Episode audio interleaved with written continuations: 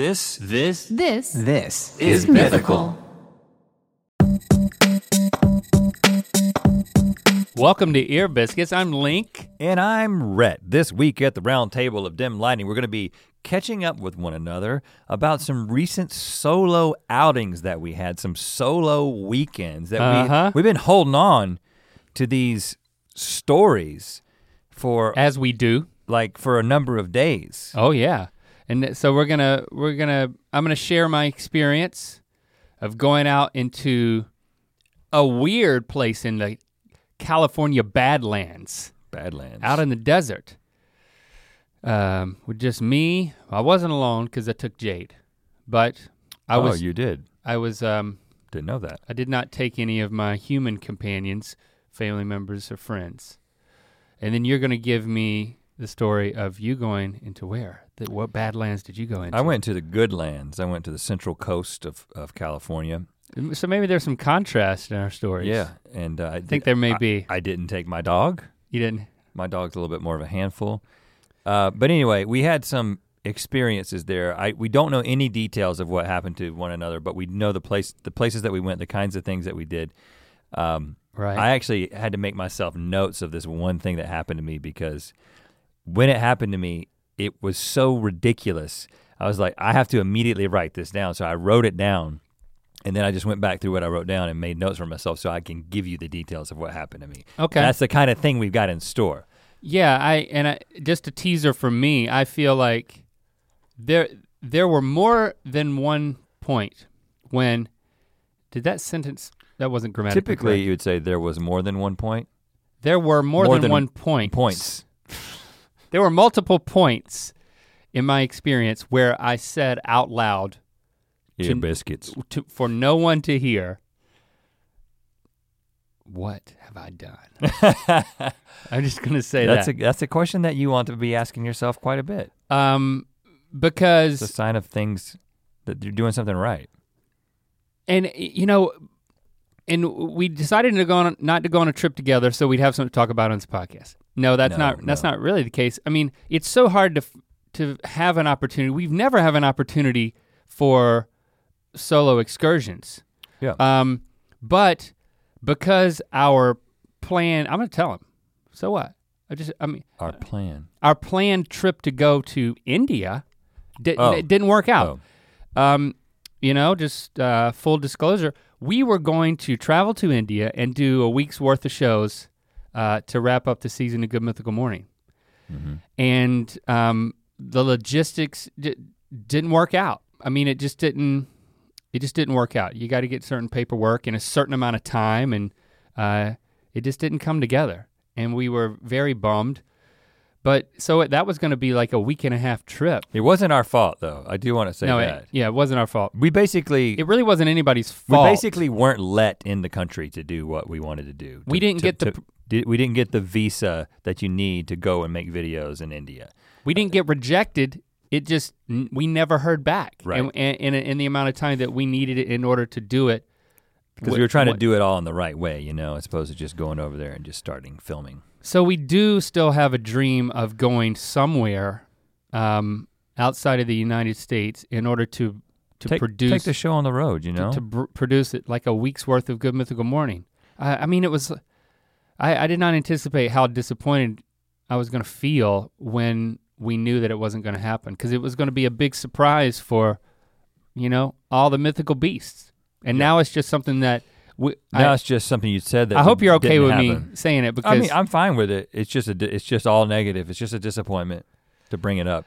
Makes me want to cry a little bit. but we'll go somewhere. But just you know what we have the intention to travel with the show at some point, and everything was kind of lining up, and then it, it fell through. And because we were going to be gone, we, you know, Christy and Jessie planned a weekend away, and then we, they we had childcare arranged for all of our kids.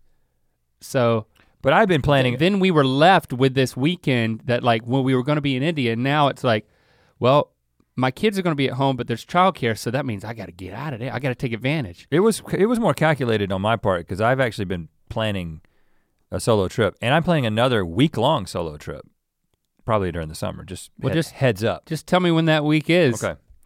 Uh, I don't. I mean, I want to, m- m- maybe not week long, but we'll, we'll we'll we'll talk about what happened to us, and then we'll decide whether or not that's a good idea. If you not. need to do it again, yeah. But before we get into that, I just feel like I have to briefly address something. Um, you know, first of all, shout out to Rhett MC on Twitter. If you follow me on Twitter, you already know this that I have begun to tweet about Fortnite. Yes, I've become that guy. You can hate me if you want. Line up. I think it's actually get in line is what you're supposed to say. Like you're like, is that what your your tweet? That's what you're tweeting about only? No, um, so let me give you a, a little background on this. I, of course, my kids play Fortnite because they're children in America and are just children in the world in 2018, right? So that have an Xbox or a PC or whatever you can play it on, and they play it. And that makes you feel better about your your kid's addiction to Fortnite, then that you can say it that way. uh, My my son Lincoln is also your very son plays much. more. Has I guarantee he's playing more games than my son. Yeah, he's he's better. I'm sure he is.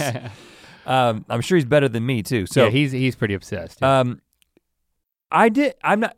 I'm not a gamer. I've never really been a gamer. The only system that I ever owned was the the, the very first Nintendo system in in Sega at the same time. That was a great great year, and um, but I fell off of the whole gaming thing. And then I've done like I've talked about on the show. I've done a little bit of mobile gaming, but I see the kids and they're doing the first person shooter games and they they're the way the controller's happening and they're aiming and every time I've tried They're to just step into the situation, I feel like someone stepping into it, I- it like all of a sudden so I'm, you you play you I'm play. on a ballet stage and I have no training and I'm just an idiot in a leotard and they're like, look at that guy's bulge. You know, just really just embarrassing situation. That's mm-hmm. how I feel when I'm playing these Ex- games. exposed. And I'm horrible at them. I die instantly. I did a little bit of that Star Wars game when it came out, which is Battlefront. also Battlefront, and I got killed so much, and I hated myself for playing it. But then Fortnite rolls around. Everybody's talking about it. Drake is playing it Yeah. you know and i'm like i just feel like i am at a tipping point maybe the tipping point is i'm at a decision point in my life as a 40 year old man where i can make a decision to shut it down and just say i am not going to be part like as you get older you see society moving forward and they're adapting and they're enjoying things and they're doing things and then at some point you get to an age where you're like that is not going to be for me. Like I'm checking out of that. I'm not going to be into that type of music. I'm not going to ha- seek to understand that type of clothing. You begin checking out. And, my theory Uh-huh. and is dying. is you begin you're already slowly dying basically right after you're born, but you begin to accelerate the process of dying. The more you begin checking out from the things the youth are doing. In the brain. That's my theory. Yeah. And so I was like, I have to figure out how to play this game in a way that could be somewhat enjoyable, as opposed to just sitting there dying over and over again. But in my quest to somehow have because some that's success, that's what happened. You played the game and you just died repeatedly. Like that Tom Cruise movie. without killing anyone, I'm sorry, that Emily Blunt movie. Uh, without killing anyone, because dying is kind of the point of Fortnite, unless you're the last person to win, which that will probably never happen to me. Uh-huh. But the the thing is, is that most people who die all the time are also killing other people all, all the time, and I'm not. I'm just dying over and over and over and over and over and over and over and again. And so I had died like 25, 30 times in a row, and just thought there was no hope. I And thought you just had to build a fort before the storm hit. Like those are the things that I understand. I know that there's shooting involved, but that's No. just when people are trying to tear down your fort before the storm hits. the storm is an ingenious tactic I I, I was joking. I I know what it is. to get you to fight. in Lincoln. That's that's You the only way I can connect with my son is to talk about his Fortnite play. Well, you should talk about it in a way that makes sense with the youth. I was making a joke. I didn't understand what was funny about it. Yeah. yeah. Okay, so I am uh, in the midst of dying multiple times, and then I'm like, I'm gonna tweet about this. I don't tweet a lot, uh, but I was like, I think I got a tweet that might be, you know, uh, some relevancy. I, so I'm gonna hashtag Fortnite. I'm gonna be that guy. Oh, you did hashtag Fortnite? And I tweeted, how many times do you have to die in hashtag Fortnite before you're actually dead inside? Oh. Pretty good tweet, you know. It's, Uh, it's about as good as the joke I made earlier you didn't get. Right. And I uh, I tweet that, and then the very next day, I um, I'm Still back on an I'm answer? back on Twitter, and uh, I had learned about this ninja guy. The ninja, his name is his his gamer tag is Ninja, and he's like the top of the gaming world. You know, he's he's Yeah. he's gaming it up with Drake and famous DJs, etc. Th- that's when I heard about him. And uh, I mean, this guy's huge right now. And so I'm like, I see him pop up on Twitter, and I'm like, I know who that guy is with the blue hair. Yeah, yeah, he's the Fortnite guy. Follow him. Oh, he's got blue hair too. Uh, they all it- well, he, he's hair. done different things with his hair. I I followed him. I follow him. I follow him at like 11:30 at night. You know, after like after like a Fortnite session, Okay. You were grinding grinding. on Fortnite, as I'd- they say. By that time, I'd killed two people. Oh, 52, 52 attempts, killed two people. you're a murderer. and uh, um, he immediately follows me back because you Yeah. can see on the verified, and I'm like, oh, he's got one of those accounts where he just auto follows you back, and then I go to his account, I'm like, he's got like almost two million followers. He's only following like 800 people. I think this is a legit follow, and then I realize that he has replied to my tweet about Ah. Fortnite What? directly to me. So I'm like, well, and he says, uh, I can't remember what he said exactly. Just How old is this guy, by the way? In his 20s, he's married. Oh, but he's in his 20s. okay. He said, just not a child. just one more time in my answer to my tweet. Yeah, because that's the mentality. What's your tag? What's your tag? First of all, I was like, what is my tag? What does that mean? That was the first question that I had. you know, And that's how much of a noob I, I, am. I hope that wasn't your next tweet. so um I don't remember what I said back to him, but uh something about I'm just I'm I'm horrible. I'm worse at the game than a newborn baby. I actually then tweeted my tag back to him, but then somebody was like, DM next time. And I was like, oh, DM right now, delete tweet. Took my tag off because I don't know anything about what I'm doing. I'm again, I'm like a man in a leotard just walking around exposing himself. Yeah, I remember. And uh, so I retweet it. I, I tweet back at him. Long story short, Pretty big. I get, I'm in a I had been in a DM Twitter conversation with the, the ninja himself. And this is the like this is like having a conversation about basketball with LeBron himself. You know what I'm saying? This is the these are the kinds of things that are happening on the Rhett MC Twitter. Oh wow. And I am um uh I, I I'm not going to tell you what we talked about, okay? I mean, but, but but I will say, in one sense, it's not actually an exaggeration. The analogy you made, because he's that good at this game, according to what Lincoln tells me. It's The- the amazing. The, dude is, I mean, he's he's a professional gamer, but it's almost an understatement in terms of like, It really is phenomenal to watch. It's like I've never watched Let's Play videos, and because I haven't played any of the games. But now, when you play the game, then it I kinda clicks. understand the dynamics of the game. It's just like you play a little bit of basketball or you play a little bit of golf, and people are like, "Why do you enjoy watching golf?" Well, because I've played a lot of golf, and so I can. It, Know how hard it, it is. looks like just some lazy fat dudes walking around with uh, hitting balls around. But when you understand how difficult it is, you become you admire it and you want to watch But it. what is the conversation? The DM conversation. The DM conversation is about some plans that we're making. What? Uh, no, you know, you know, some, just you know, just planning some things. I don't want to disclose that. Don't know if the plans will come to fruition, but uh, you know, we're just it's my bud Ninja and I just talking on Twitter like we do, I mean, DMing. That's what you do with your friends on Twitter, right? Making MC. plans. making plans.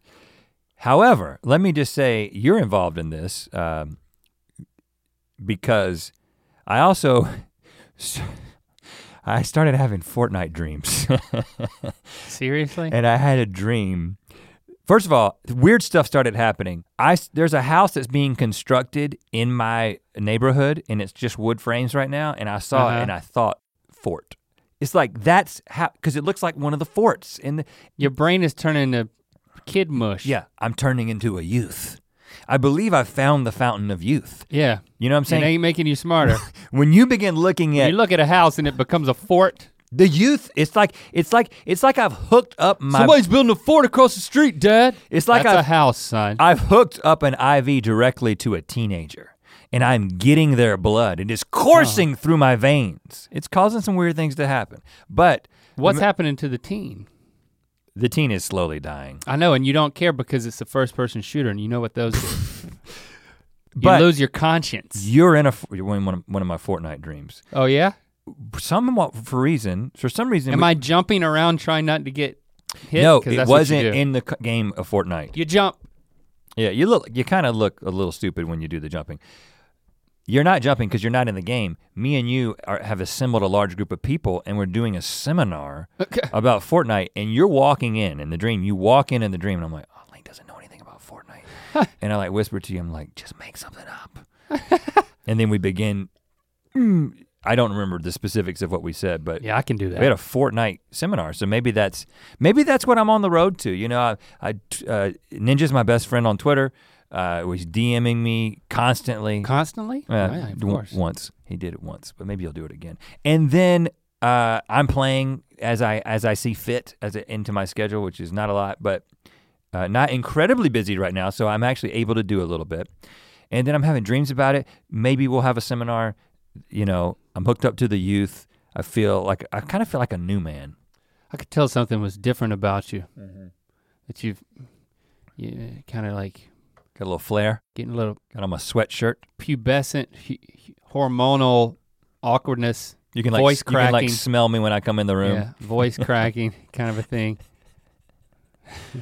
You, I smell like I've been running. Yeah, Teens always smell like they've been running. facial features kind of out of proportion. Yeah, a little bit of Starting to happen. awkwardness. Got zits in weird places. Uh, well, in one sense, my my journey into solidarity was is in stark contrast. Maybe both of ours to to to being in Fortnite, but in some ways, it's, it's maybe I had some of the same feelings. Well, I can't wait to hear about it, but let's take a short break. We have a new supporter of Ear Biscuits, and that is Hanes, a company Mhm. that has been around since 1901 and is obsessed with comfort. And this is important because your underwear is the first thing you put on and the last thing you take off. That means that it is the thing that you wear the longest. It's obviously also the closest to your important bits. yes, it's important that it be comfortable, is what we're saying. Uh huh. And you know what? Comfort Flex Fit is the latest innovation in comfort from Hanes. It took them two years to develop, and they have created a pair of boxer briefs that are so comfortable you'll forget that they're there. They got a breathable pouch for support and a roomy fit. You'll replace all of your underwear after you try these. And you know what? Here's the big clincher. I don't mean to use the term clincher when talking about underwear, but I just did. Yep, you did. Uh, it won't break the bank. You can get a pack of three of these for 15 bucks. That's less than half of what you pay for a single pair of the more expensive designer underwear. Comfort Flex Fit from Hanes is cool, comfortable, and supportive. Give them a try at Hanes.com or wherever you buy Hanes. Ear Biscuits is also supported by Mattress Firm, America's neighborhood mattress store. They can help you stretch your budget a little further when you're looking for ways to improve your sleep. And they're not just mattress experts, they can straight up help you build your bed from headboards to adjustable bases to sheets. They even have bedroom decor. Mattress Firm has got you covered literally and figuratively. Ooh. Go to mattressfirm.com and save 10% with the code podcast10 through June 5th. Mattress Firm also offers a 120 night sleep trial to ensure perfection and a 120 night low price guarantee so you know you paid the perfect price. Again, go to mattressfirm.com to learn how your sleeping could be tremendously improved. Now on with the biscuit. Okay, Link, tell us about your time. As with many things, you mentioned you were taking a solo trip, and I didn't know if my feelings should be hurt. Because I'm like, well, okay, so that's that's the nice way of saying I'm not invited. Oh, come on. Okay. So then I'm like, I got to come up with something. But we had talked, you know, we we dedicated uh, a chapter of the book to isolate yourself with yourself. Yeah. Uh, it's it's an aspect of mythicality to, um, i- it's an opportunity to rejuvenate, potentially to reflect, to uh, you might use the term recenter. So my feelings were not hurt. It was I was like, yes, you're exactly right. Th- This I can I can do anything. I could go anywhere, and Reading Rainbow. I'm gonna do that. And you know, I I thought about your experience out in the desert alone, and I had not had one of those yet. Hmm. So I was like, I was immediately thinking, This is your first weekend is alone. my desert. Getting married, my desert solo experience. Um, it, like going off. I, I can't recall being- a you- solo trip trip. Yeah. um, since that that summer before I got married when I went to Nashville. But I visited our friend Josh. Long time ago. But he worked during the day, so during the day I was solo. right. Okay. So we're talking a long time ago. Oh yeah, 1999. Hmm. Um. So I was thinking about the desert, and then I'm like, well, I don't know. The, it- after hearing your your story about the tent camping thing, and like you kind of got freaked out, and I mean, you can read about it in the book. I'm like, well, maybe maybe before I go total tent, I'm gonna search Airbnb. Okay. you know, and Ease then th- th- they have these things called experiences. It's not just about places to stay now, but they can give you stuff to do with with like Sherpas, guides type situation. And I thought maybe I won't sign up for those, but I'll use it as like using the map as I can drive for a road trip and come up with something to do that's inspired by one of the experiences, even though I don't won't sign up for one. And then lo and behold, I started. I went to the map view and I started dragging it east and kind of towards Joshua Tree, kind of towards where you went. Mhm. I've been wanting to go back to Joshua Tree.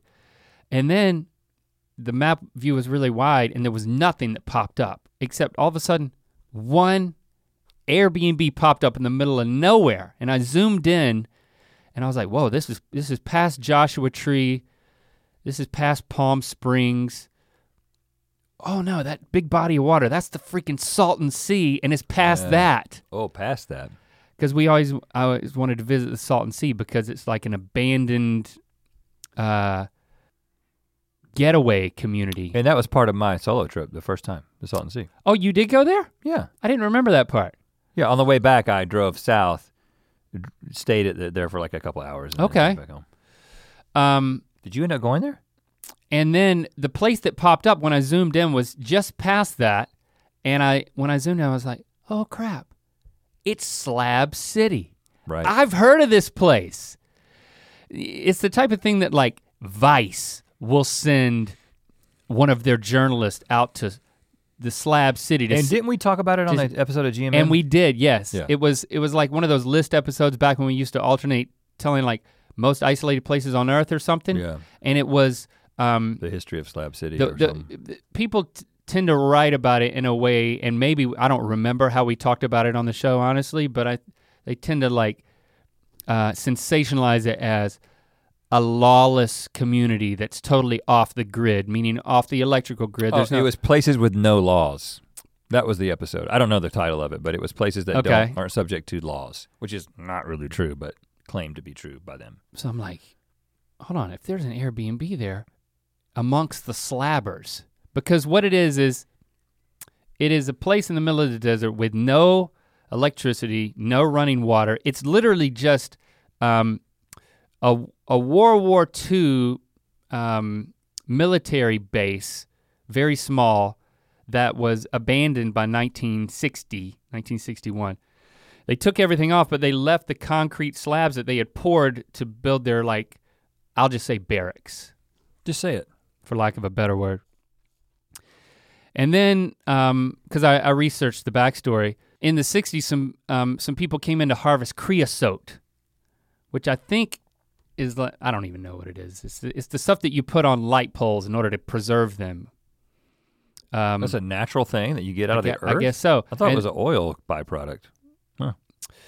and the people who were out there get, getting it in whatever way they were getting it um, started camping there on these slabs and then some people just ended up staying there permanently and squatting on what was and is public land so it's not technically legal but ever since then there's been people who've gone out there and just squatted just lived. You, I mean, you might be tempted to say it's a homeless commune, and but I needed to find out for myself. Okay. So I'm starting reading the reviews, and it was like, okay, this is a, this is a super host as certified by Airbnb. Maybe I can feel start to feel a little bit of comfort here. In in renting out for 30 bucks their what appears to me to be based on the pictures an abandoned immobile RV. Okay, this sounds great. You know me and RVs. That is at that's on a slab at Slab City, or Um, near Slab City. It it turned out it was very near Slab City. It was not in the middle of like the slab the slabbers community. okay. Um, it was across the street from a huge art installation that I'll call that is called Salvation Mountain. Yep. I'm going to tell you more about Salvation Mountain later, but tourists will come through. They'll see Salvation Mountain. They'll take some pictures in front of this um, mountain, which is crazy, and then they'll leave. Mm-hmm. They want. They might drive through Slab City at a rapid pace and then get out of town. Not a tourist destination. Yeah, no, Not not, not, so much. typically an Airbnb experience either. But I'm reading on the Airbnb and they're like, okay, it's pe- people are leaving reviews and they're like, Cherry is so nice. She will make you a vegan meal. Cherry, Cherry, not Sherry, but Cherry. Cherry, and her husband Is she on top? of. I don't know how to answer that. Okay. Um, she's she was on top of it. Yeah. She's according to, things. according to the review, she's on top of things. Got it. That's what I meant. Cherry's on top of things, and oh, for, you know, she'll she'll she'll make you c- coffee and breakfast. I'm like, okay, so I can go out here. There's no, there's no, there's n- you're off the grid, but somebody will make me breakfast. What's They- her husband's name? Abel, Oh, I love it already. Cherry and Abel, yeah. and he, he was very able. Um, and so okay, I'm like, you know what? I think I'm gonna do this. And so I clicked. I was like, you know what? I would tend to walk away from my phone at that point, be like, I'm gonna think about this for another day, and then I'm gonna find all these reasons not to go to Slab City. I'm like, you know what? I'm not gonna do that. I'm just gonna I'm gonna click and I'm gonna do it. And then immediately, like we were having a conversation, and she accepted my request, and boom, I'm booked on the on the edge of Slab City, across the street from Salvation Mountain. Thirty dollars you can never get back. You're in now. Oh yeah. uh, the RV was painted red all over it, like even the tires, which were like shredded. Mm. It was not. You cannot drive this thing away. So then I, I leave, and the three-hour drive ended up taking five hours. Coachella, man. And um, yeah, because it was the same. That was the second weekend of Coachella, and I, I, it- it definitely didn't help the traffic. So I'm, I drive past the north side of the Salton Sea, which is is that is just crazy, because Did you get out? Did you stop? not on the way in because the sun was setting, and I wanted to get to the RV before it got dark. So I, so um, That part of the state is like a alien landscape. It really is. I mean, the Salton Sea is is is the biggest lake in California, Mm-hmm. and it's it, it was made by accident, like a water overflow from the river, and then the water is trapped in such a way that like the salt content was so high that it messed up the ecosystem. That like certain times a year, there's lots of fish that like just die on the shore. And where they thought it would be this like water skiing and like boating community with Sonny Bono, it, people just abandoned it. Now there are there are still people who live there. Yeah. Which when I drove back through, I went on the beach. Jade and I went on the beach, and then we drove through the, another little town, Bombay Beach, where they have power and running water. That's good. You which at that point in my trip was revolutionary. Yeah. After the two days that I spent outside of Slab City. So anyway, I, I get to the RV. It's just getting to be dark, and boy, I just I was nervous. I was just, you know, and then I I, I pull in. pho- does your phone work out here? the phone does work. Okay. Which- that, that which- makes you feel better. It made me feel a lot better. And I did have one of those other like Lily. I took one of Lily's like battery extender things that like you can charge that up and it just gives you a second battery for your phone. So again, between the Airbnb reviews and the battery, I felt a little bit better. And when I pull in, I realize, oh, it's not just one RV. There's three here. And as I pull in, there's these two women. Is one of them cherry? Um, no. And they're like waving me, they're waving at me like, stop, stop, stop, stop, stop. Like, don't, don't drive any further. And I like, ah, and I was like, oh gosh, I'm here and there's people, there's freaking villagers already. And so I stop and I'm like, ah, I roll down the window. I'm like, um, hi. and they're like, don't, don't, just don't drive any further because the sand, you might get Stuck. stuck in the sand. You're, I think you're okay where you are. And so then I'm in a conversation. So then I start walking over there, and one woman had just arrived from Sweden and had met this other woman in San Diego, I think, and then they both found their way to to this um, RV to be my neighbor. So Cherry and Abel rent three RVs. yes, Smart. Why rent one when you can rent three? yeah, They all painted different colors. yep, Red. white and then uh, off whitish. Oh So gosh, not much there, right? Red, white, and blue. The other woman, Red, the other green, woman yellow. had a had a sign hanging in front of her RV that said, uh, "Psychic readings five dollars." In her on her RV. on the on the little fence in front of it. So she's been there for a while. Turns out she had been there maybe two weeks, but I guess she carries the sign wherever she goes. Yeah, I'm, I don't know. I don't know the order of the they were both they were both very friendly. They were uh, drinking wine and eating steak. I Oh. could smell the campfire, Hmm, and um, sounds like a party. they were, they were very friendly. And then I'm like, well, and it got totally dark by the time I was talking to him for 30 minutes. And then I'm like, well, I got to get over here. And then I finally get to the RV, and this there, there's no step to get into the RV. But Cherry and Abel are not at the RVs. no, I haven't met them yet. they just give you instructions on like how to get in. And, I texted her and I said, I'm I'm here. And she was to show up, but she wasn't there yet. And then I I mean I have some pictures I'll show you, and for the video version, I guess we can throw some of those up there, but um the step leading into the RV was a milk crate with a board almost twice as wide as the milk crate strapped on top of the milk crate. And then printed on the sign, uh, printed on the board in like black paint in handwriting, it says, Be careful. well, yeah. I mean, And it, you step too far to the left or the right, you're gonna take a tumble. but I couldn't help but wonder were they also referring to my entire, entire experience? Potentially. And then it says carefully above that. Yeah, on the, on the, Oh, it says careful, and it has two L's. They misspelled it. on. Well, that means extra careful. And then when you, so then I, you go in the RV. I took some Took pictures. some portraits of Jade. well, the next day there was, there was a moment of solitude, and I got a little bored. The only piece of artwork inside of the RV was this detailed eyeball, bloodshot, with blood tears coming out of it. Um, and when you look closer, you realize, oh, great! There's also a hand crawling out fr- from the bottom eyelid. Yeah. That's not disturbing at all when it's pitch black and there's no light inside of this RV, which was basically just like I said, an abandoned RV that was it was very well swept. You know, it's and there was some bedding, But no power.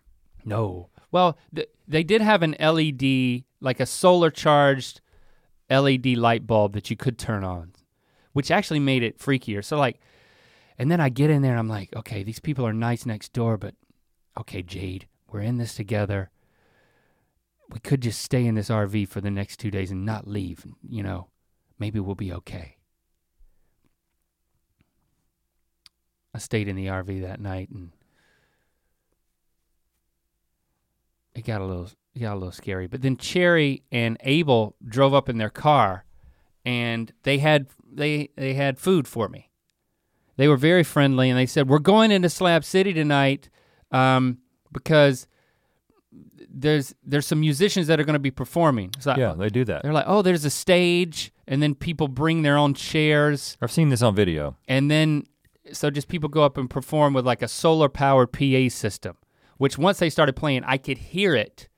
I couldn't see them, but I could hear the sound coming from around the bend from in Slab City go? from my RV. I ended up not going that first night. I was like, I'm gonna eat dinner, and then you know how I, I just Getting settled. I was getting settled, you know. I didn't feel like I don't want to go into town in the dark. I did I'd rather I'd rather see it in the light first. Yeah, first night, yeah. The next morning I go to uh well, Abel comes in his car and he's like, I will lead you to my house. And so I get in my car and I follow him. We're just driving off the road into the desert, just driving around. This is to get breakfast because they provide that. Yeah. We drive for about a mile, like literally through the desert, and you'll st- and you start to see what at first, to an to the uneducated eye, looks like piles of trash, like huge mounds of garbage. And then I was like, oh, we're gonna drive right past this pile of garbage, and then we get closer, and I would realize this is somebody's dwelling Yeah.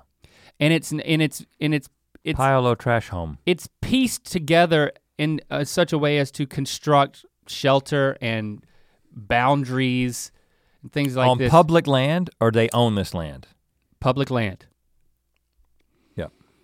And so you realize it's it's not trash, it's reclaimed scrap that's been used to build a home. And that's what Cherry and Abel live in?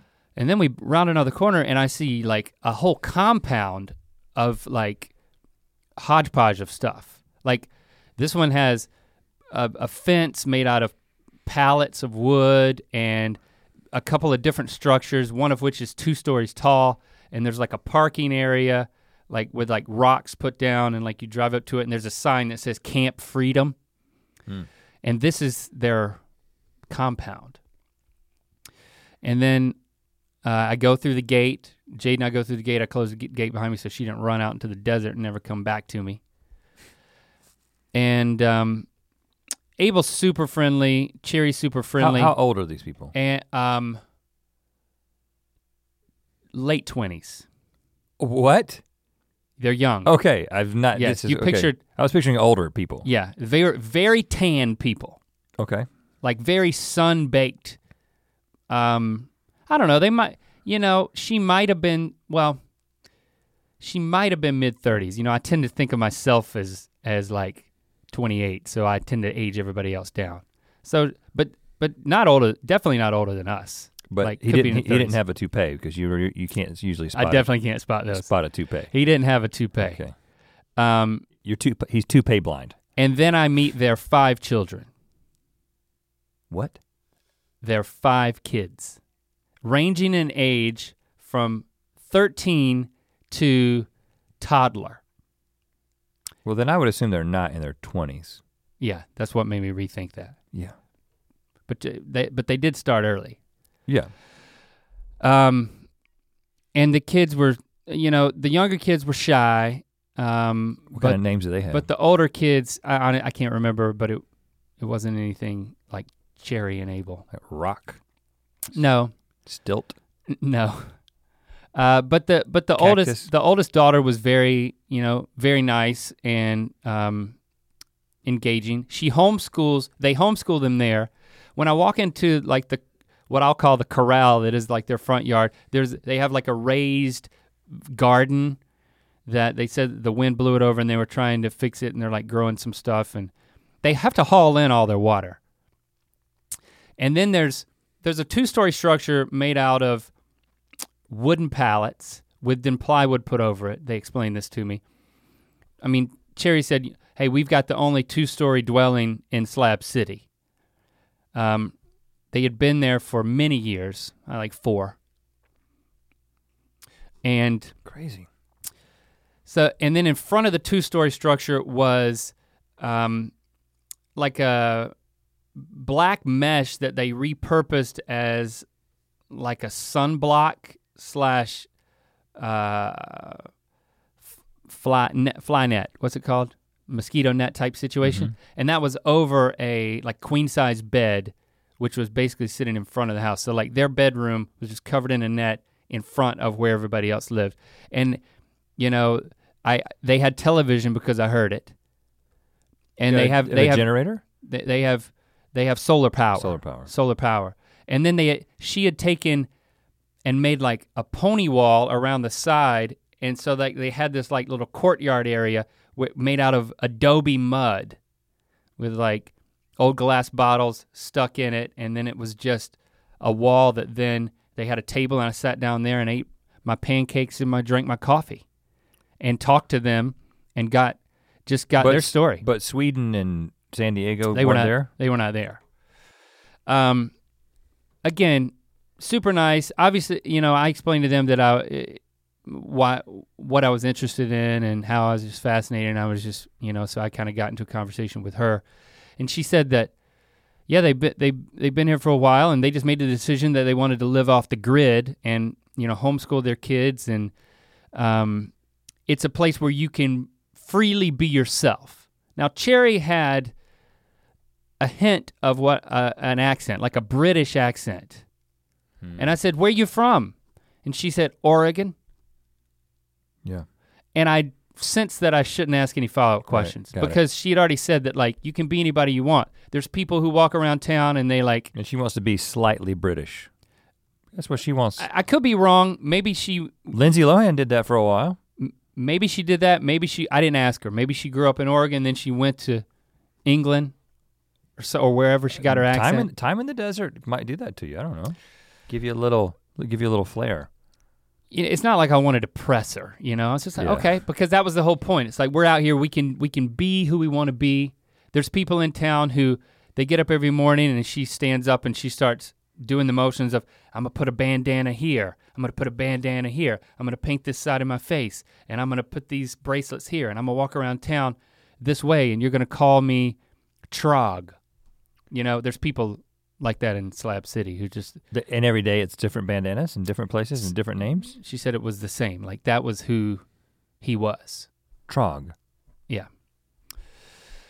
Um, she said that the land is owned by it, three different entities, one of which is the California Teachers Association, so that Of course. retired teachers can go there and snowbird. Have you heard the term?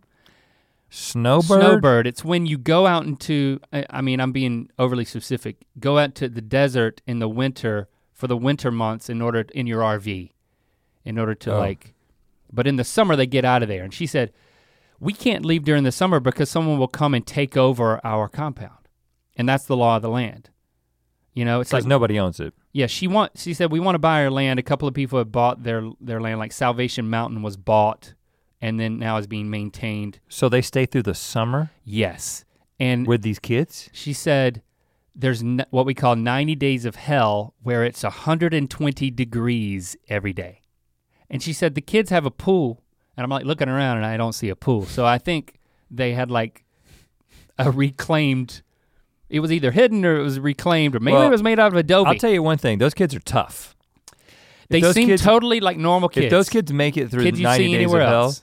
Yeah. because humans are actually much more capable of Yeah. environmental extremes, as we've been talking about, uh, than we give ourselves credit for. So I don't know, these kids will probably turn out better than our kids. after talking to Cherry, I felt like I knew someone on the inside who was a pillar of the community. She was talking to me about the community and about how everybody knows everybody, and it's it became much less scary when I connected with Cherry. their family. You Less know, scary when you connect with Cherry. Um, And Trog, I'm interested when he comes into play. and then I I never met him, so s- non-spoiler alert. Oh, Okay. There's not something worth spoiling on that. Uh, I, I'd like to skip to your story, but uh, I'll just say we can come back to my experience leaving their house with a little more confidence, and then I went in. I, I, I went and saw some of the sights, and then had an interesting second night. Okay. Well, you know, interestingly, I will say that I think that there is a, a theme that is emerging here because uh, the theme of my trip, in one sense, was uh, you can't remember something that you don't do. You know, and I've been kind of instilling that in my kids. We talk about this in the book of Mythicality a little bit. Like, I don't remember exactly the words that we use, but essentially, you can't tell a story about something that never happened. You know, Well, you can, but it's, it would be fiction. yeah, and you find yourself in different situations, and you, when you were sitting there trying to make the decision to either go stay in this weird RV or not, a lot most people, and this is why it costs thirty dollars. yeah. Most people make the decision to not do that. Uh, but having made the decision, you've got this experience and you've got this story. It's made your life richer, I assume. And that is kind of similar to what happened to me. Now I d- didn't stay in an RV. I uh, so I uh, I wanted to go to a place where I could have access to hot springs because that is one of my favorite things. And originally, I was going to go up all the way to almost Mammoth, not uh, yeah, Mammoth, north of uh, Bishop, like five hours away, Mm-hmm. Up in the Sierra Nevada mountains, to a place that piped in hot springs into like individual campsites, but it was all taken up. And I do want to do that at some place, but at some point. But I had a long list that a friend recommended. Like these are places that I've been that are cool. And one of the places, the places that the place that I chose was this uh, the Sycamore Mineral Springs Resort and Spa in Avila Beach, which is just north of Pismo. I think I'm saying Avila right. I'm Is, not sure. is there an H at the beginning? it's A V I L A. Okay. And first of all, I just swallowed a part of my mustache.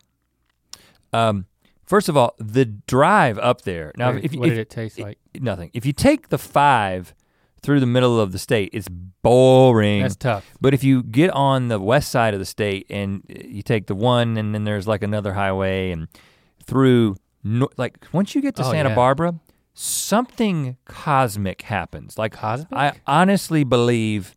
Well, I don't honestly believe it because I'm not really into that kind of thing. But like, there, I honestly believe I believe conveniently currently believe it for the sake of this story. there is a feeling that the energy changes, Oh, which may or may not be a thing. okay. Like, it's probably just the way that I'm in- interacting with my environment and the way that things changes. But like, P- Santa Barbara is beautiful, and then you get north of Santa Barbara and you go up this mountain road and you drive through this wine country, uh, through these little towns, and it's this. It looks like a Bob Ross painting. It's these. That's ro- great. So it wasn't burned because of the fires.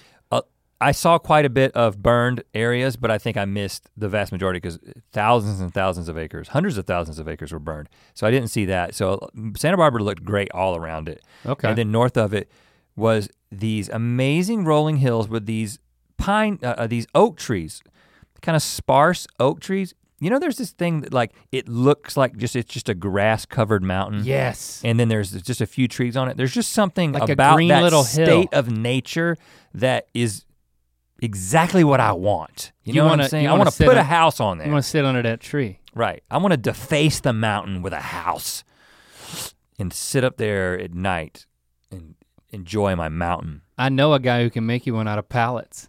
Good. Um, so I continue, but I don't stop there. I don't get out and build a house. I go out to this resort, and this is not like a super nice place. This is, I said resort and spa, but this is a little bit of a like, you're getting up there closer to Big Sur, and you're kind of in a different way, not the desert sort of hippie. You're kind of getting into like, NorCal. yeah, that's part of the state, and you're getting into, it's a hippie sort of situation. Like to give you an example, there's no room numbers at this place. Okay. And well, you are seeing things like cosmic energy. Yeah. So. I, like I stayed in a room called Virtue. Oh, you know what I'm saying? as listen, as as long as you can laugh a little bit at it. When Yeah. you stop laughing a little bit, then I start to get concerned. They also had different suites. And the suites next to mine were the mythical suites. what? I didn't stay in the mythical suites. That would have been serendipitous, but I didn't. I stayed in some other ones, and Virtue was my room. And it's not a super nice place, like I said. I mean, it's not like you're staying at uh, the Ritz Carlton or anything. It's like kind of cheesy decorations inside, and Mm-hmm. you know, but it's got a good energy. You know what I'm saying? and they have pumped the water from the mineral springs, the natural hot mineral springs there, into all these hot tubs that are on the hillside that you can come and like rent by the hour. But then they've also put the water into hot tubs on the balconies, not Ooh. balconies, but the like the deck, the back deck of You the had room. your own individual so I had my own jacuzzi? but it was like a you know, it was like a jacuzzi that you might get from like Craigslist is kind of what it looked like. Like a it wasn't like it was made to look like it was natural. It was just like there's a plastic tub in the back that's got the water that we use in there. It smells a little bit like sulfur, but that's because it's got the minerals in it. Anyway, I immediately got into it naked. yeah. Yeah, yeah, yeah. Well, you were naked before you drove up, right? Right. I assume. under my clothes. And um, I um, That's pretty cool. I mean, did you could you see the actual springs where they were being piped from? no, Okay. I couldn't, and I didn't seek that out. Okay, because you don't you don't want to know you may not want to know the truth, Yeah, right? I, there's a lot of there's a lot of PVC pipe around the property. Oh, okay. I didn't want to follow the PVC. Yeah, I usually yeah. make a I make a it's a rule, a personal rule, don't follow the PVC. So but I was very happy. I was very pleased. I was like, this is gonna be a nice time. Uh, I'm trying to discover some things about myself. And uh, but I but just a quick word, a quick word about the beach area there. So it's this amazing community that was this, according to the history of the town, was this very small like podunk biker town is the way that it's described in like when you read about the history of it. And there was some oil pumping that was happening that was uh, leaching into the soil and they didn't know about it. But when they discovered it, Exxon discovered that they were screwing up the environment. They were sued or whatever. And- Really? And then they uh, had to end up completely raising the town and digging down like 15, 20 feet to get rid of all this oil slick. What do you mean raising the town? They because it had leached into the soil, You mean you mean wiping the town away, getting rid of everything except a few structures, bulldozing the town, and then raising digging with up a Z. the dirt. And then Oh, raising with a Z. and then uh, building it back up. And now it's like a cool beach town that is just these pristine cliffs on both sides, and there's like piers that go out, and there's all these sailboats. I mean, it was like one of the most beautiful places I've seen. oh wow. Now these, these these cool beaches are all up and down the coast, but like Pismo Beach is like more populated, and this one was just like special. You know, I like hiked up onto the hill one day and kind of looked down over the beach. Thought I could have my house here, but that's not allowed. Anyway, the really interesting thing happened to me. The thing that happened to me that was like. I'm gonna make a decision to do this. I, I, I wanted to just stay in my room. They had a restaurant on site that would do room service, so I was kind of just staying in my room and eating things that were being brought to me. Felt like Mhm. a king. Only clothed when someone came to my room. oh. You know, I'm just like a naked king. I think most kings are naked most of the time, except when they have to do business. I don't. So, I um, I go to the yoga dome because on Saturday morning they had a yoga class, like a hatha yoga. Or I don't know what the word is. Did you? Do you need to drink uh, some water? A what? hatha, hatha. Ha- I don't know. It's a type of yoga. Okay. I'm just familiar with yoga general, not And they- yoga specific. They had a dome. It was a dome, and I walked up. As I'm walking up to the yoga class in the yoga dome, a man about my age is coming down, and he's like, "It's packed, man."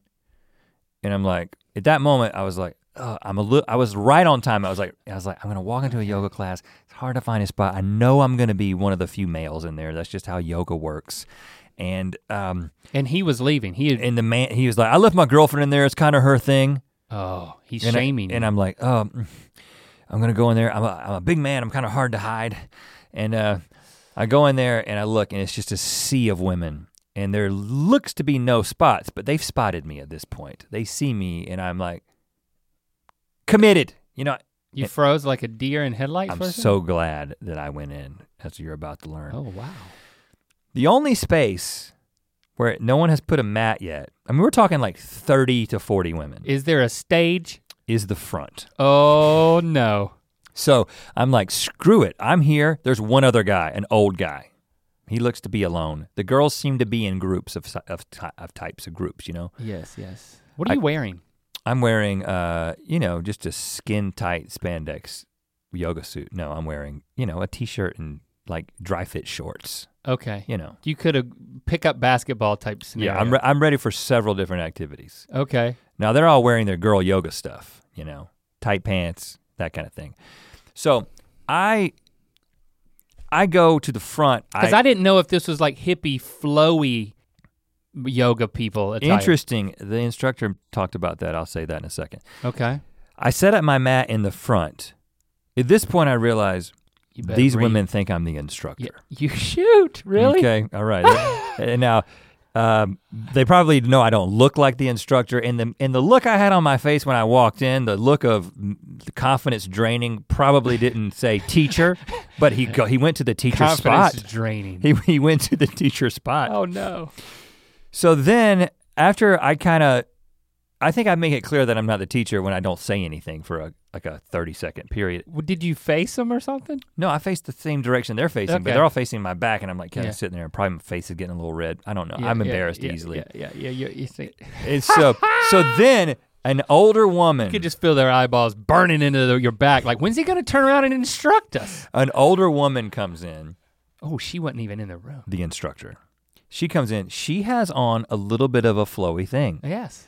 And um, like a it's tight underneath, but then it's kind of flowy. She's, pr- I mean, she's got like kind of wily white hair. She is a seasoned yoga instructor. You could totally see what she looked like in the '70s. You know what I'm saying? Yeah.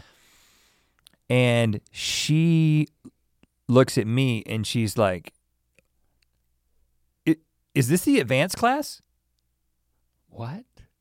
She looked she at. thought that i was the instructor for a different class because she knew that she was supposed to be there but she was confused that maybe because i was in the instructor's Are you? And you were you were officially in the. yeah but i was off center i didn't center myself i went in but it's a dome it's a circle so like they left this spot and i went to as far into the circle as i could but i was committed at that point that was okay. So that was her. I'm gonna believe the best about this man, and instead of saying, "Sir, you're in my spot," This she was man like, in a V-neck and dry fit shorts and footy socks must be the, instructor for the advanced class. "Yeah, there's no way I was like, that no. she be- actually believed that." I was like, no, because I knew she was thinking about me. And she was like, oh, I thought maybe I come into the wrong class, but okay, it's just very crowded or whatever. Okay, let's get started. This woman was a character and a half. That she was like, if you need to cast somebody to be a yoga instructor in like a movie, you know what I'm saying? Like, she, she, so we start and she's like, everybody say home and, like she's doing like and but she's kind of dancing a little bit and she's like shake your hips like she's really she's trying to get us all to loosen up Mm-hmm. she's t- she's doing these sort of sexy moves and getting all the ladies to do these sexy moves and i'm very glad that i'm in the front because if i'm in the back i'm like Because that way everybody I'm- can see you. i'm the creep looking at all the Oh. booties moving and you don't want to be that guy in the yoga class you know but in the front i'm like the six foot seven Gosh. guy who's obviously has no idea what he's doing, is not comfortable, and I'm like doing the things. I'm like, gosh, why am I here? You were doing them? So then she starts asking people like, who is this? Who are you guys together? Like, eh, what groups are these? Turns out it was two big groups of women who were uh, bachelorette, maybe three groups that were like bachelorette weekends. Okay. Oh gosh. It's like girls who are like really making each other laugh, happy to be together. You know the way, the way that goes. We gotta we gotta put a a, a a sash on your head and take you around to the bars. Right, but like this that type of thing. di- different week, kind different kind of weekend, and uh, and then the old dude, who I don't know who he was with. He could just be a creep. but did she ask you? You tall one. No, she was. Somebody was like, "It's ba- bachelorette party or whatever," and I was like, "Please don't ask me." And I was like thinking about what I was going to say, and I was going to be like, "I'm alone." I, I just didn't know. weekend of solitude. I didn't have any words. I'm trying to find right. myself. So far, it ain't going great. I just been naked this whole time until right now. You know, there's nothing that I could say at that moment that would have gone over well in the room. Thankfully, she didn't ask. it was a it was a middle school. Please don't call on me, teacher. Kind of situation. Yep. Okay. Now, she begins to do these chants and things, and I'm participating, and of course, my voice is sticking out like a sore thumb because it's an octave lower than everyone's. Imagine you participating in this environment. And then she begins to talk. She's got a lot of ideas that I find questionable, you know, metaphysically speaking, about the energies and uh, manifesting flames on top of our heads and oh, she we began to caress a flame on top of our heads. I'm literally in a group of women caressing an invisible flame on top of my head, like trying to get the thing to light. I don't know what we were trying to do, but I did it. I was there for that. Um, then she breaks out a picture of the Mona Lisa. I'm not making any of this she's up. gonna do prop work. She's like, "What do you notice about this This- woman. This, doesn't sound like yoga at all. it was though, man. And I was so happy by the end, I gotta tell you. And so she holds up a picture of the Mona Lisa and she's like, What do you notice about this? And people are like answering in the class or whatever. And but she's like, the smile. You see that? Very. Some people might call it a smirk. I don't like to use the word smirk. It's a very gentle smile. You can do a lot with that smile. For this next exercise, I want us all to make this expression. I once saw a man stand on his head without his hands for five minutes, simply making this smile. Headstand. She would make, not make up, she would tell of these stories of the things that had happened, the supernatural things that had happened because of the smile. The following things were also said by this woman during the yoga class. I used to spend time with tigers three times a day. I wrote all this down because I wanted to remember. Were you taking notes during the yoga class? No, I took as soon as I got back. You're, like scrambling for a soon as pen. I, I got back to my room, I got naked. Then I started journaling. that I used to spend time with three tigers three times a day. Did she allow? I hope there's a time opening the floor for questions because once you start dropping tigers, I wish I you- got a few follow up questions. Okay, it gets it gets better. I used to ride an elephant, and the elephant was happy. Turns out she was in the circus, guys. She was in the circus, but she has a an apologetic for the circus that makes it okay that what they did to the animals. I once saw a man put a tiger, a horse, and an elephant in the same cage because he understood their energy. And, uh, at what point did you piece together? Oh, she's a she's a carny. well, that's she's not a carny. I don't know what she did at the circus. I think she rode an elephant. Well, it was happy, I'm sure. But um, she, uh, and then the favorite one uh, of mine, she said, I was a mime for a while.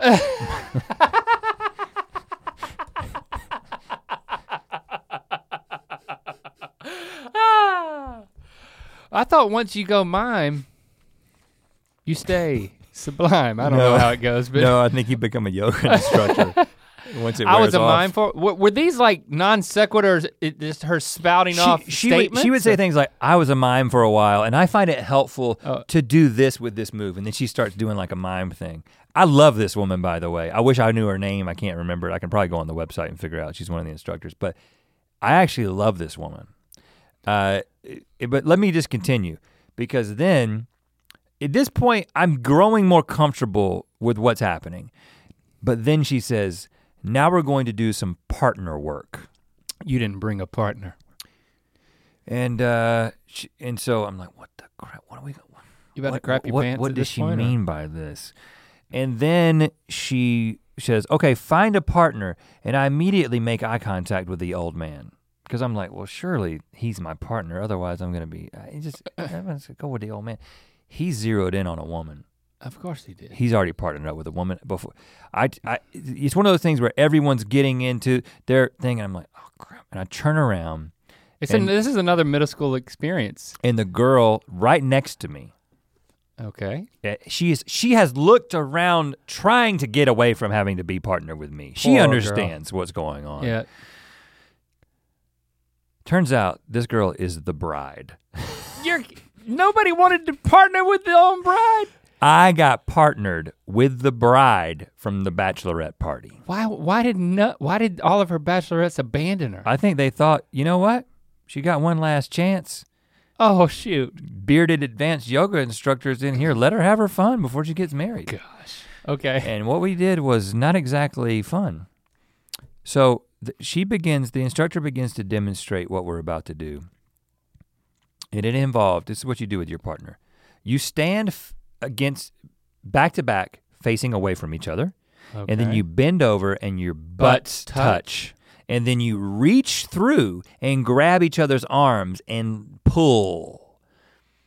Uh, I put my butt up against this bride's butt. well, how tall was she? Because your butt is high in I had to squat a little bit, but there wasn't exactly great butt to butt contact. She was getting a little bit low, if you know what I mean. It was, you know, I had to watch myself. So I was trying to, She's making it hard for you. yeah, well, probably not the correct. She's making it difficult Yeah, for right. you to go butt to butt. right. And so we're butt to butt. We lean down and I'm gra- and I'm grabbing the girl like, Reaching between your own legs and yeah. and grabbing her forearms. Yeah, forearms and then pulling. And you know, to her credit, she really took it like a champ and you know wasn't like I'm trying to like say things and Maybe she was a mime once. I'm like trying to you know take the edge off of the awkwardness a little bit. Um, but she's just going for it, and and what so do you mean going for it? I mean she's just like pulling, you know. what, what- was their conversation? I was saying things like, um, "Where are you from?" Yeah, I, I don't know why. And she was like, "Ah, we're from Like you were Sac- talking. Sacramento. I don't know where they're from. You were San looking. Jose. You were both looking through your legs at each other. Like we would do that, and then we would get up, and I'd like say something because I felt like I needed to break the tension a little bit. Yeah, yeah. And then, um, and then she was like, I was like, "Who's getting married?" And she was like, "Me." I was like, "Great, congratulations." And then, um, so then, then we had to interlock arms like swing dancers and dance around in a circle. And I don't know what this yoga is not. Uh, you got once you once the yoga frees your body, then you could do these kinds of things. So now we're going around in a circle, and I'm like, I don't know why I said this, but I was like, "You're having quite a weekend." I just, you know, because it That's a that's a bit self-aggrandizing. because it struck me that she's gonna tell this story. this moment you're having with me right now is making your weekend. and then, she, but then she just said, "I'm really hungover." So Oh, I think they'd had a good time the night before. So she was about to vomit on you. Um, but I, you know, it was it was a beautiful experience. Uh, but the class closed with she brought out this ball, and she was like, "I want you to hold this ball, and we're going to dance by ourselves, and we're going to dance like these figures in this painting right here. It's another painting. I think she's just picking random paintings in the room and just coming up with stuff potentially." But she was like, You see how this person is jumping up and kicking their legs out? I want us to do that. And she's like, The music I'm going to play is a CD called Yoga Chants for Women. so, as if I hadn't been made to feel a little bit out of place, it was like, We're going to close this class by dancing to a CD called Yoga Chants for Women. She did look at me Like- and say, I'm sorry, I don't have anything for men. I was like, Was that I'm a okay. joke? Was that a joke? she was kind of, you know, whatever. Yoga Chance the rapper for women? Nope, it- Chance the Rapper was not involved. By the end of this class, I am jumping up with joy, kicking my legs out. I might have hit the bride, I don't know. All I know is that at one point the instructor said, He's got the hang of it. She used me as an example. Also, I was probably very difficult to not look at, so you might as well draw Yeah. more attention to it. And uh, I uh, I gotta say though, as soon as I quit dancing and she said class was over, I rolled my map up, my mat up, and got out of there. Yeah, I didn't want to have any conversations with anybody. just a beeline for the exit. Yeah. Uh, Oh le- my yef- goodness. left the yoga dome, went back to my room, stripped off the clothes, and began to journal and wrote this story. So that's where the phrase "when in dome" comes from. Yep, exactly. You just go with it. Uh, but Oh you know what? gosh. I'm so glad it happened to me, and I actually went I back. so emotionally exhausted having heard that crazy story. I actually went back to the yoga dome the next day for meditation, and uh, apparently they were doing gentle yoga leading into meditation. And I came in right when they're starting meditation, and I like interrupted the gentle yoga class, which gentle yoga not as popular as the yoga because nobody was there. It was like three people. Hmm. But I didn't. As I walked in, they were all being very gentle and like wrapping up their class, and she's like giving them aromatherapy and stuff. My ankles crack a lot, you know, when I walk, and I'm like setting my stuff up, and like my ankles are cracking. I'm very self conscious, but I did eventually settle into a position and, you know, remained in silence for half an hour. My time in the yoga was that dome, guided? that was guided. My time in the yoga dome was so worth it. Not just Did you take any pictures? I kind of want to know what the yoga dome looks like. mm, You're like frolicking and then pulling out your phone and snapping and snapping. I didn't take a picture of the yoga dome. yeah, You can see one online. Um, I didn't take a picture of Cherry's house because I didn't think that was appropriate. yeah, gawking. right. I, I, I- when I came back, I when after I wrote this story, I wrote a uh, some you know some commentary, just about how I was feeling about how you know obviously I I made this decision to do this and I my intention in going into the yoga class was to as part of my weekend I'm trying to uh, I'm trying to unwind I'm trying to learn more about myself I'm but it wasn't really to go and have the story to tell. I'm glad that I've got the story to tell. It makes a it helps with the podcast, which is great. But um, I was like, I don't. As much as I am a very uh, uh, purpose-driven kind of per- guy Mhm. and I kind of have goals and that kind of thing. I still don't. I don't like to make decisions to put myself in situations where I don't feel in control and I don't know what to do. But I need to do more of that. That's why I went, even after my experience, that's why I went back to the yoga dome the next day. I was like, I'm gonna go back. I'm gonna. Who knows what's gonna happen? But I'm. go- I'm gonna kind of embrace this. The one thing that I didn't do that I had talked about potentially doing is going to the restaurant and eating in the restaurant by myself, versus just having it brought to my room. Mhm. Mostly, I didn't want to put my clothes on, but also I was like, I don't. I'm not. I don't know if I'm ready for that level of, you know, exposure.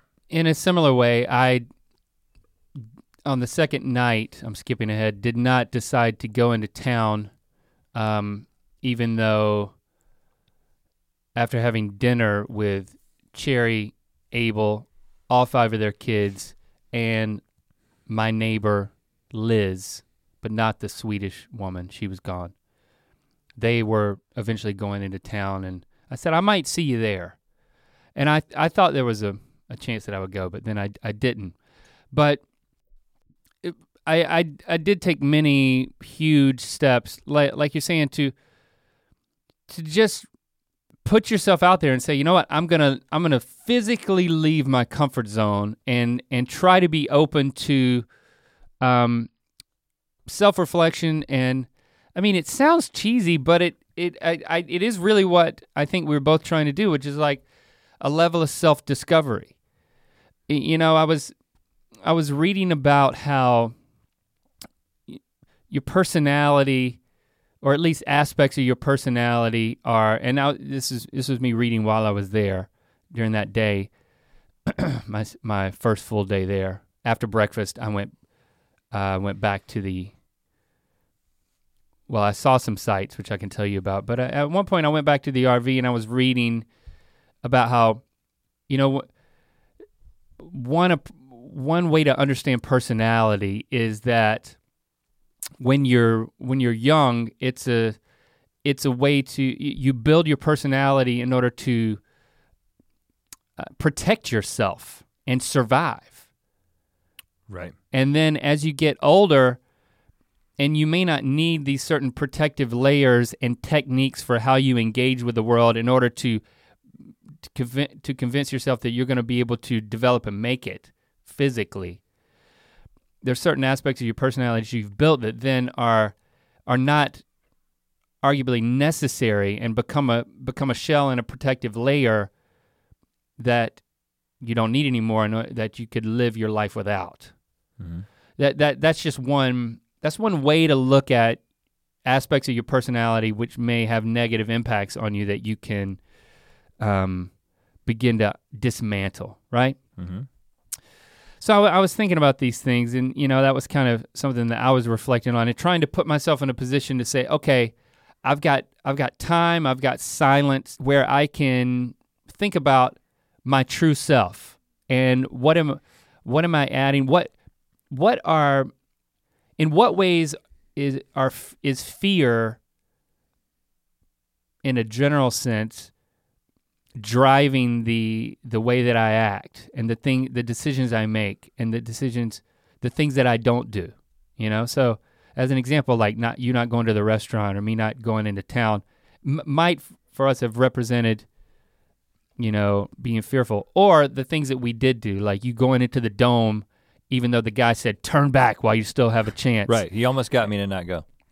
you know, making a decision. He's like, you know what? Uh, I'm gonna, I'm gonna learn something from this experience and not run from it, even though I may fear embarrassment by putting on a Mona Lisa smile and and a Jack and Jill frolic or whatever whatever she was getting you to emulate.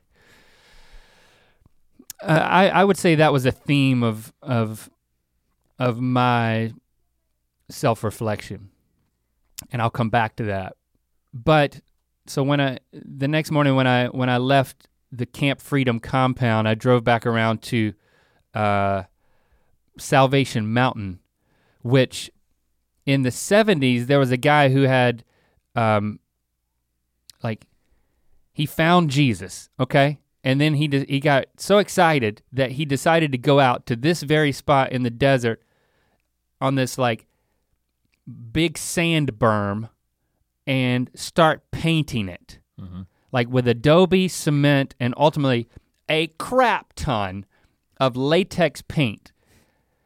And this guy lived out of his truck, squatting in the desert around Slab City where, where there was a community.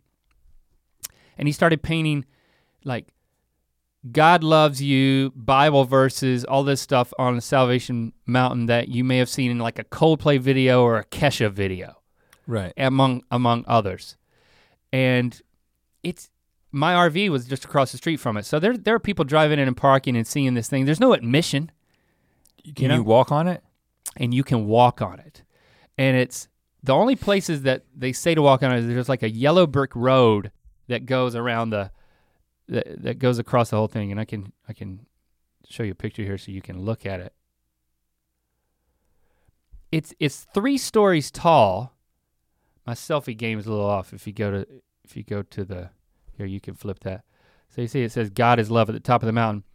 It's basically 3 stories tall and you can meander and i'm taking jade on her leash and like we're, we're meandering and like you feel like you can you're gonna fall off at any moment but it's like slick undulating latex paint like layers and layers and layers of it and it's absolute it it looks like the craziest putt putt course installation that you would ever that you would ever see without the putt putt part.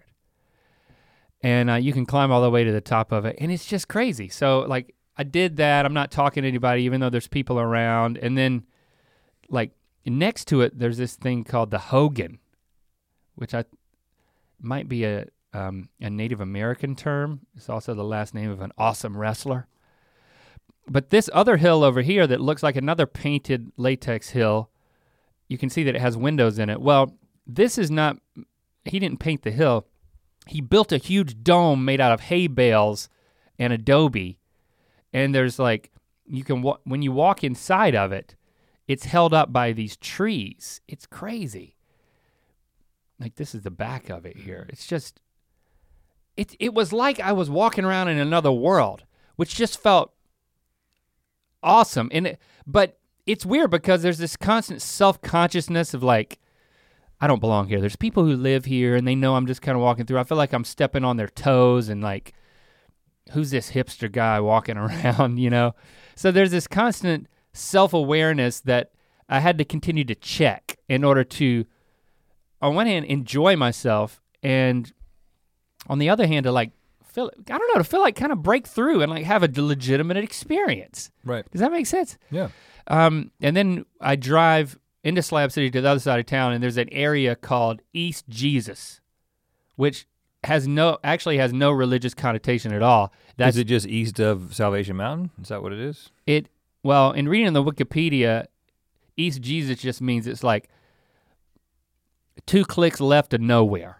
Is basically what it means. It's like it's like a way of saying the middle of nowhere. Like people say, "Oh, it's in East Jesus." It's like you'll never find it. It might even seem anti Jesus or something. I don't know. It's where the the origin of the saying. Mhm.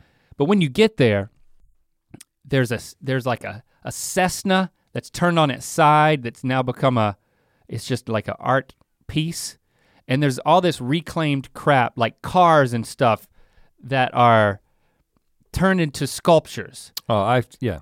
hmm And you walk around I've seen the. you walk around in the courtyard and it's like freaky like freaky baby dolls and i mean i'll show you the pictures but it's it feels it's an interesting feeling to be walking around in such a creepy place baking in the desert all by yourself you know when you're not talking to anybody except your dog there were two dads with their kids that were there for a little bit of it and i kind of wanted them to leave because it was screw- it was screwing with my experience kids.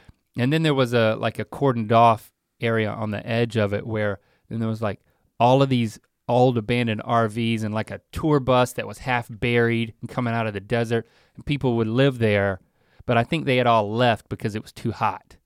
But they come getting back. it was getting too hot. It was getting really hot.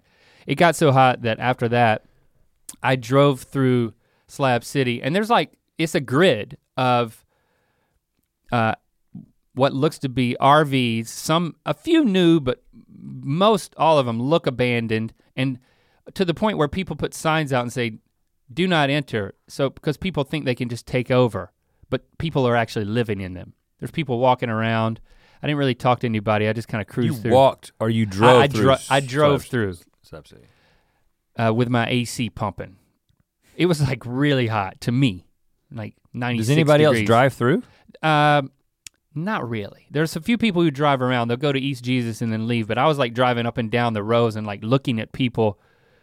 Like the people, some people would wave and like you know they've just chosen as a way of life to to live here off the grid. It's like a simple life. They'll they like bring in huge containers of water, and then they'll make runs an hour away to the Walmart or something once a month, and then they just live out there.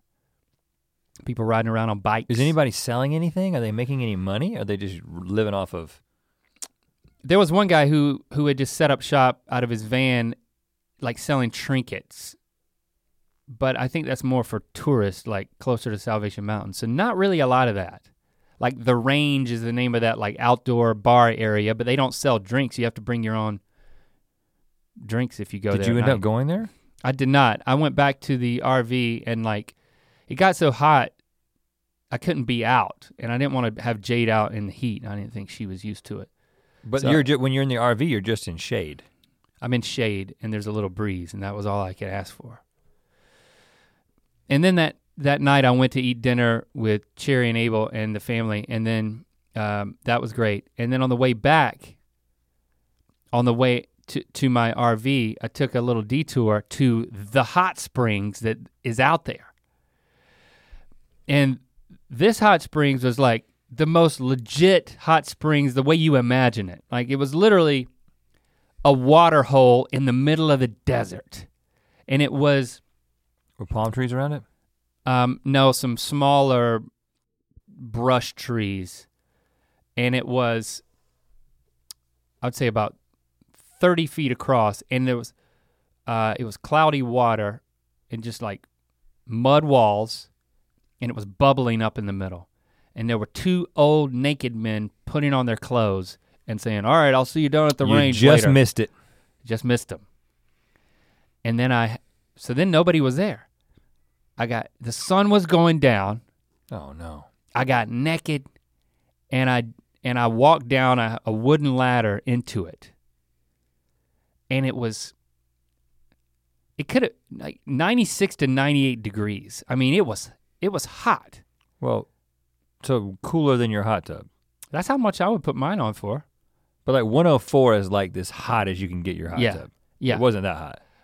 It was almost that hot. I was surprised with how hot it was. Because sometimes the hot springs will be hotter than you know the the I regulations. didn't, I didn't know that, but I knew that the guys had gotten out. So I, and they said get in it. So Yeah, there are some that are hotter than like you, there's some you can't get in. Like one, there's one that's like 170 degrees. Oh gosh, yeah. You can't get in where that comes out. You can get in downstream Later. when it's cooled down. But it was it was over my head. Like, and I was I was alone. I was I wasn't. I think you might would have done it, but I I, I did not swim down to try to touch the bottom, at where it was bubbling up.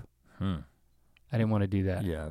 Jade was Jade was on the banks and she was like looking at me like, "What the heck? Why are you getting naked and what are you doing, jumping in this water?" She thought I was nuts. But um, that that was like a that was like a surreal moment. I took like a mental picture because I'm like, once you walked over, it the slope starts to come up and you can be in the water like up to your waist and ultimately your ankles and you can get out another way. But like I'm standing there in the sunset and it's like across the desert and there's nobody there. It was it's how you imagine you want to do like a the most rustic I can't hot believe that nobody was there. That's At that point, yeah, it's crazy. I mean, no one, no one would be there during the day because it's so freaking hot. Then I went back to the RV, and I was, you know, and I and um, just hung out by myself, did some reading, and then ended up talking to the neighbor. Like she was, she was outside on her phone, and she was like, I couldn't see her because she was around the corner. She was like, "Link," and I was like, "Yeah." She was like, Am, if I'm talking too loud, just let me know. I'm like, no, it's fine. Then she got off the phone and I ended up going over there and sitting down with her and just hanging out instead of going into town. And like we were having a conversation. And I'd forgotten that about the psychic sign. Oh, she had the psychic sign. Yeah, she was the one with the psychic sign. And and so we were looking at Salvation Mountain and I was like, and she I had heard her on the phone talking about how she had used tarot cards to determine where she was going to live. And I said, and I was like, you know, I was sparking conversation. I was like, do you think that that guy who, fr- on a mission from God, painted that hill over there, and the the universe, as you refer to it, that's speaking to you through these cards to tell you where to live, you think it's the same thing? And like she started, you know, it's I. My point is not to get into her answer or the or the philosophy of it all, but just to say that that's the that's the nature of the conversation. And I think I might have inadvertently had a condescending tone when talking about her tarot cards. Cuz I'm like I'm asking detailed questions like, well, if you used the cards to tell where you were going to live, did you and you ended up in San Diego, well, did you say anywhere on earth the cards please tell me or did you say San Diego cuz I kind of want to go there and a couple other places? And this is in retrospect because graciously, I mean, she was she was very kind, friendly person, but at one point the conversation turned and she was like, "I don't know if I should say this, but I feel and I so I'm taking a risk in oh. and it's dark and she's we're not sitting next to each other. She's like sitting 8 feet away from me and I can't see her face because of the way that the moonlight and the shadows of her trailer. I felt like I was in the light of the the moonlight, but she was in the shadow. So it was like it was kind of creepy. I couldn't see her face at all. I could see this her silhouette. And and then she's she's like she starts as she said, you know, it, it maybe it could be and I don't remember exactly what she said, but she kind of described what she what might be someone's um, mental m- where someone might be coming from from a place of fear when having the type of conversation that I was having with her. And it was like weird. It's like it kind of freaked me out. And I was like, "Did you just did you just like give me a reading or something?" And she was like, "I'm sorry. I, I shouldn't do that." And it was like she had described it was just weird because it freaked me out a little bit when she was talking about when people, you know, I think you're speaking from a place of fear when you're having this conversation with me about these things that, that my practices How did you these respond beliefs. to that? And I was like, I the way I responded was, "Did you just like give me a reading or something?" And then I made a joke about how I didn't have five dollars, so I deflected. Which, you know, she ended up saying, "Well, I'm an, I'm an empath. I can tell." And I, I, I- legitimately felt like that she that she did have, she had insight into how, like the psychology of how I was feeling. But I, to clarify, I didn't, I didn't think it was spiritual or I didn't think it was negative in nature or even spiritual in nature. My interpretation of it, looking back on it, was that like in the way that you would like have a conversation with a therapist who would have insight into like, okay, you're kind of hiding behind your fear here in the way that you're asking me these type of questions. Does that make sense? That's ultimately how I felt like she was talking to me. She could tell that you were specul- speculative uh, in your in the nature of your questions. Yeah, not speculative. That's not the right word. The right word is uh, um, suspicious. Yeah. Yeah. Um, So but it was kind of a weird moment, and I think she, you know, we we kept talking, and I think she was like, she wasn't gonna offer to like give me a palm reading or whatever it is she was she was had her sign up for, but she gave me the opportunity to ask for that. But in the moonlight and in the, uh, you know, I had reached I had reached uh, I had reached my level of comfort. I'd reached the limit of that, and I was like, you know what? I think I'm going to turn in. I'm going to bed. so it kind of had this it, it didn't end abruptly but i kind of had this I don't know it was kind of a weird vibe kind of a moment that's like i didn't know uh, Did you see her the next day? i saw her the next day and i was like uh, I, I was packing my stuff up and i was leaving and i was like you know, I, I appreciated our conversation last night, um, um, and I wanted to apologize if I felt condescending. Um, if anything I said seemed condescending. And she was like, No, I think whenever people speak from a place of fear, it's all it's always if you understand it, it's always understandable. It's like if I were to understand what it is you're afraid of, I, I would I would not hold it against you. It's just we didn't discuss it. Is kind of what she meant. Does that make sense? Mm, yeah, I guess. I guess somebody who's out in the desert with a sign and finding themselves, they can talk like they can say these type of things. And you're like, oh. I know the mode that you go into with those kinds of questions, so I could see what how she would take offense at it. I didn't mean to. Well, But th- I, I could like what you like what was underneath your.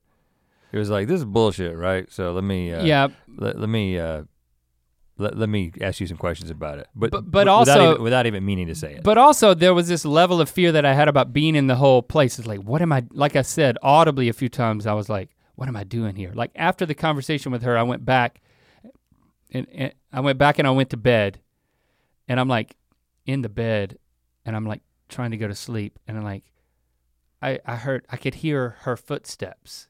She's sneaking. and I just felt like they were coming around my trailer. It's gonna kill you because And there was a doubted her. There was a little scratchy scratch on the door. And Jade like perked up in the bed, but sh- Jade didn't bark. So I'm like, I'm just gonna lay here really quiet. I don't know what I'm doing here, but if I make it through the night, I'm getting out of here. and then in the morning, I felt, um, I talked to her and I felt fine, and I don't think she was creeping around my trailer. Anything else significant happen? No, that's it. Well, I, I, I, th- I, but so in conclusion, I just felt like I don't know. It's not like there's. A, it's like you spend quality time with yourself. You isolate yourself with yourself, and you, you learn a little bit. well, I can't say exactly what I learned, but I, I mean, it's funny because the stuff you talked about, the personality stuff, is stuff that I'm kind of uh, exploring within myself. And, and I think that I, I don't mean to cut you off again. That's the part I left out. Is I, I think that's why it kind of freaked me out was because she talked about fears, and that was one of and the and, things. and that was the thing that I was had been thinking about, and that I'd kind of walked around. I was I was uneasy being there. So there were a couple of different levels of fear that I had that I think anyone, not anyone could pick up on, but someone who, you know, you don't. It doesn't have to be creepy in order to pick up on it. But it but it freaked me out a little bit. um, I, I'm I'm processing some of the same stuff. That was one of the reasons that I went away. Now, I also kind of knew that a couple of days is not enough time to actually make any real progress. Just people that I know that have done like Right. know, the time alone that you got. You need a few days before you like have some kind of breakthrough. Um, I mean, the main thing I learned, what besides how to have an awesome yoga class with with a lot of bachelorette women, is um, I'm not very good at being alone. Like as much as I want to be alone, and I'm an introvert through and through, and I say things like I need my alone time. I find when I am eh, finally in that place where I'm alone, I'm kind of like I'm not that good at this, and there is this slightly um, complicating factor of somebody might know who I am. It's like you know, I like I went to the spa, I got a massage, and then went into the the hot, I was like interacting with this girl, uh, and like she was like, "You, this is where you can go." To, there's a other another hot tub like on the hillside that I went to for like 30 minutes because it comes with the massage or whatever. And then I like come back down the hill and I'm like paying, and she's like, "By the way, I'm a big fan of your show," and because that happens Yeah. pretty regularly. Thankfully, great. That means people are watching. I that's why I didn't go to the restaurant by myself, right? Because I mean, Yeah. there's self consciousness. There's this like, ooh, Rhett's eating alone. What's he's weird. I'm gonna go tell my friends. You know, the guy from the show, the, the Mythical Morning thing. Like, he eats alone at restaurants. He's a creep. You know, like e- even though I know that's not actually what that means, I have I have fears associated with that, and so there's a lot of self consciousness as I'm kind of going about my alone weekend. That's why ideally I would just go to the desert where I'm completely alone and I actually don't have to interact with people, and I'm like I'm forced to kind of confront things within myself, which is what I hope to do later. All that to say. I end up doing things like I'm not gonna watch any TV, but then I watch TV. I'm not gonna watch a movie, but I bring up a movie on my, you know what I'm saying? It's like I don't actually completely con- disconnect. I kind of feel like uh, the lesson I learned is I need to set boundaries and rules going in and actually follow through with them. But even getting, I mean, if getting in touch with yourself is first getting in touch with your self consciousness, you know, I think that is an element of what it sounds like we both did a little bit. But I did, but I confronted it head on in that yoga class, and I was dancing. Or butt I was on. dancing at the end. You know. okay, well, this has been a fun catch up conversation. Um, this has been quite quite a weekend for you, huh? quite a weekend, huh? for you. You're gonna tell this story, right? You're telling this story right now about the big guy that you touched his butt with your butt right before you got married. You'll, you'll tell your husband about it, right? Oh, that was crazy. All right, shout out to all my slabbers in Slab City. And we'll talk at you next week with another one. Yeah. Thanks for hanging out.